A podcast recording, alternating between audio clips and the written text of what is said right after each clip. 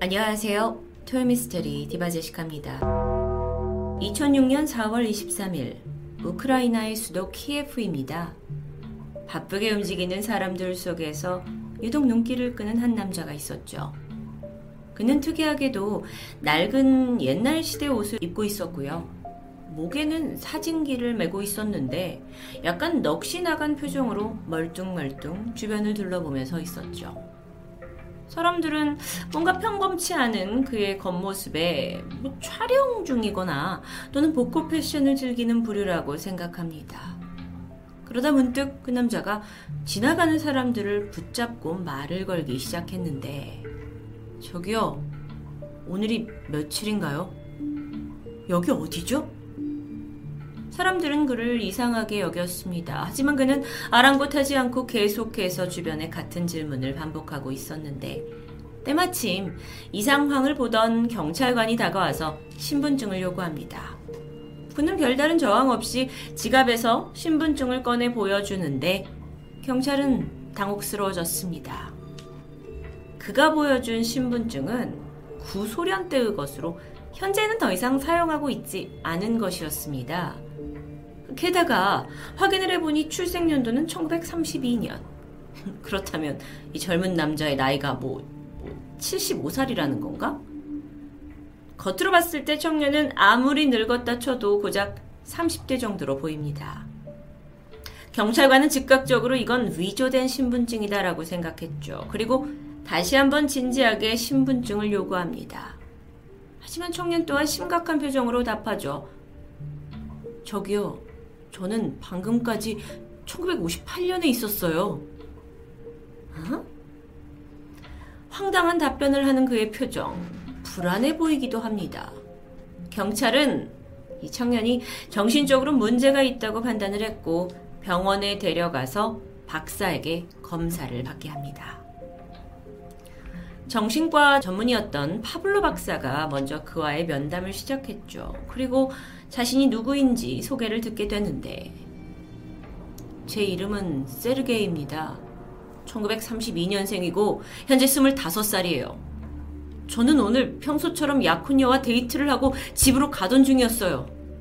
그런데 하늘에 이상한 종 모양의 물체가 보이더니 약간 이상한 패턴으로 날아다니기 시작했어요.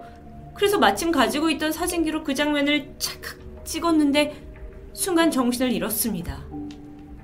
얼마 후 일어나 보니 바로 이 낯선 도시 광장에 있는 내 자신을 발견했어요. 분명 말도 안 되는 이야기라고 하겠지만 제 사진기를 확인해 보시면 믿을 수 있을 거예요. 박사는 그가 건넨 카메라 속 사진을 확인하려고 했지만 이게 디지털이 아닌 필름 카메라였습니다. 그래서 현상을 의뢰하고는 면담을 일단 마쳤죠. 정체불명의 세르게이라는 청년은 병실에 머물게 됩니다. 이틀 뒤 경찰이 다시 병원을 찾아와서 결과를 묻게 돼요. 파블로 박사는 그가 정신적으로 심각한 문제가 있어 보이진 않는다라고 말하면서 어, 경찰한테 좀 더 면담을 해봐라 라고 조언하는데 경찰이 그가 묵고 있다는 병실에 찾아갑니다. 그런데 그가 사라졌어요. 병원의 창문은 아주 창살이 촘촘해서 사람이 결코 빠져나갈 수 없습니다.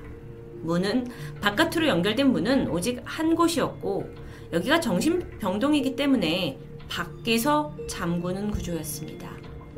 스스로 도망치기란 불가능했죠. 경찰은 바로 병원 복도에 설치된 CCTV를 확인해 봅니다. 날짜는 이렇게 2006년 4월 23일 분명 세르게이라는 남성이 간호원의 부축을 받으며 병실에 들어가는 모습이 찍혀 있습니다. 하지만 이후에 아무리 돌려봐도 병실 밖으로 나오는 모습은 없었던 거죠. 도대체 어떻게 된 일일까요? 청년은 증발한 것처럼 흔적도 없이 사라져 버렸습니다. 이때 얼마 전 파블로 박사가 사진의 현상을 의뢰했던 곳에서 놀라운 소식을 전해 듣게 됩니다. 청년이 가지고 있던 그 카메라와 필름이 1970년도에 이미 생산이 중단된 모델인데 네가 가져온 건 너무도 상태가 새 것처럼 깨끗하다는 것이었죠. 게다가 보통 필름은 짧게는 2년, 특수 장비를 써도 20년 정도까지만 보존할 수 있는데 필름은 멀쩡한 상태라고 합니다. 여기서 더 놀라운 게 발견됩니다. 사진 속 필름. 우선 세르게이 자신의 모습이 담긴 사진이 있었습니다. 발견되었을 때 의상 그대로였는데 아까 봤던 그 청년이 분명했죠. 게다가 그가 말했던 하늘에 떠다니던 이상한 비행 물체가 찍힌 이런 사진도 있었습니다. 모든 정황이 아까 그 의문의 청년이 말했던 대로 흘러져 가는데 그렇다면 이걸 정리해 보자면 그가 1958년, 그러니까 50년대에 살다가 시간을 거슬러서 2006년으로 날아왔단 이런 건가요? 도저히 이걸 쉽게 받아들일 수 없었던 경찰은 일단 세르게이의 행방을 찾기 위해 현상된 사진들을 조금 더 자세히 살펴보게 되는데 그러다 사진 속 다른 인물을 발견합니다. 아까 그가 면담을 했을 때 언급했던 약혼녀로 보이는데요. 세르게이의 말은 다 사실이었을까요? 만약 그렇다면 이 사진 속의 여성도 실존한 인물일 텐데 라는 생각에 경찰이 행방을 추적했고 놀랍게도 그녀는 실존 인물이라는 게 밝혀집니다. 이름은 발레티나. 사진 속의 젊은 모습과는 다르게 2006년 그녀는 74살의 노인이 되어가고 있었는데요.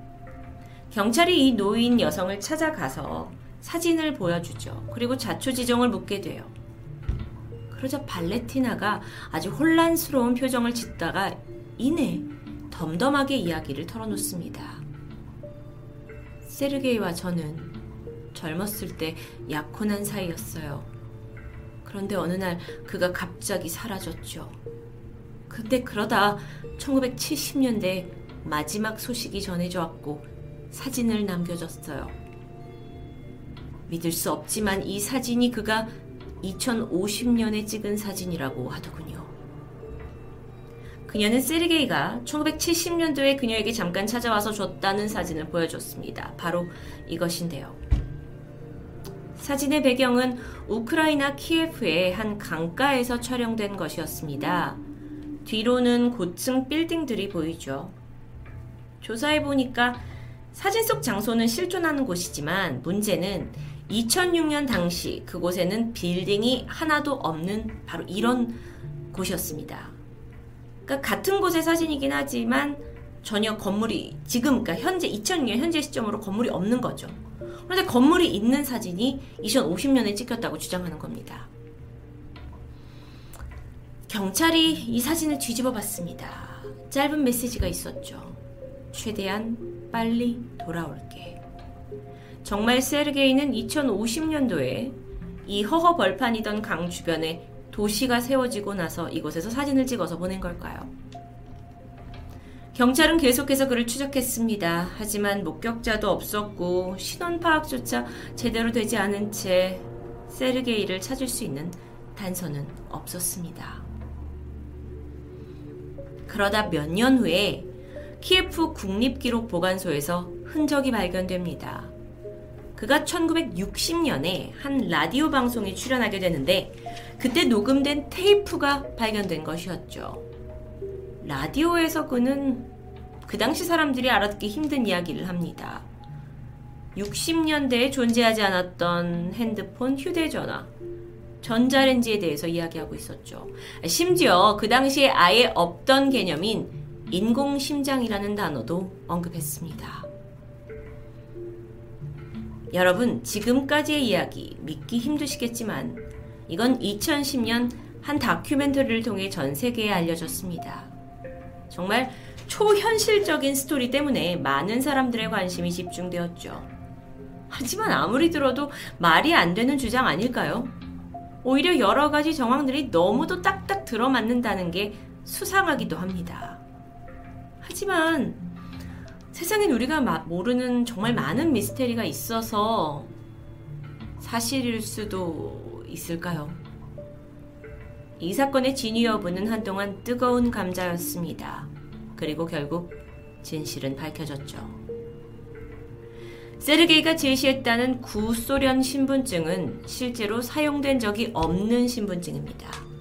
게다가 본인이 6월생이라고 말했지만 신분증에는 3월이라고 적혀 있죠. 결정적으로 증명사진이 수상합니다. 진짜 신분증을 보면, 그 당시에 진짜 신분증을 보면 사진 위에다가 스탬프를 찍기 때문에 그 사이에 틈이 생깁니다. 하지만 세르게이의 신분증은 마치 합성이라도 한 듯 아주 깔끔하게 찍혀 있었던 겁니다. 자, 그러면 이 2050년도에서 와서 사진을 찍었다는 이 사람의 존재를 알렸던 다큐멘터리. 거기서 사실 이 CCTV를 보여줬거든요. 아주 중요한 단서죠. 정신병원에서 면담을 하고 입원을, 하, 입원을 하고 난 후에 이제 병실로 들어가는 모습입니다. 그런데 여러분, 이 CCTV 아래쪽을 보시면 2006년 4월 23일 수요일로 표기가 명확하게 되어 있습니다. 의심할 게 없는 것 같았죠? 2006년 4월 23일은 일요일입니다. 이렇게 허술한 의심점이 발견되고 있지만 일부에서는 아니 뭐 신분증이 옛날 거라 뭐 그럴 수도 있다. CCTV는 전산에서 오류가 난 게 아니냐라며 어쩌면 시간 여행자의 존재를 강하게 믿고 있는 것 같기도 합니다. 하지만 여기서 또 다른 결정적인 단점이 있죠. 세르게이가 2050년에 찍었다는 바로 이 사진. 그런데 오른쪽 배경에 있는 건물들을 확대해 보면 크기만 다를 뿐 하나같이 복사 붙여넣기를 한 듯 똑같은 모양이 반복된다라는 것을 확인할 수 있습니다. 예, 인물의 왼쪽에 있는 흐릿한 건물들 보이시죠? 근데 이것도 약간 자세히 보시잖아요? 그러면 익숙한 것 같은 느낌이 듭니다. 바로 2006년 당시 엠파이어 스테이트 빌딩을 중심으로 한 뉴욕의 모습과 매우 흡사하죠. 그러다 보니 약간 이 허무맹랑한 장난에 다큐멘터리 형식으로 우리에게 접근하다 보니까 이게 정말 사실인가라는 생각. 하지만 너무도 허술한 이 장난에 속은 것 같은 느낌이 드는데요. 또 다른 의심점도 네티즌들이 찾아냅니다. 이 다큐멘터리의 마지막에는 제작에 참여한 모든 이의 이름과 역할이 나오는 엔딩 크레딧이 존재합니다. 그런데 거기에 캐스팅 매니저가 버젓이 적혀 있었죠. 그 의미는 이 다큐는 리얼이 아닌 배우가 캐스팅되어 만들어졌다는 증거로 볼 수 있습니다. 해당 다큐멘터리는 방영됐을 당시 인터넷상에서 큰 화제를 불러일으켰습니다. 심지어 국내 미스테리 프로에도 소개됐죠. 현재는 공공연하게 페이크 다큐멘터리라고 불려집니다. 그런데 문제는 해당 제작진 측에서 공식적으로 그래 이건 페이크야 가짜야 라고 발표하지는 않았다라는 점인데요. 그렇기에 사람들은 여전히 세르게이를 시간 여행자라고 믿고 있습니다. 토요미스테리 디바제시카입니다.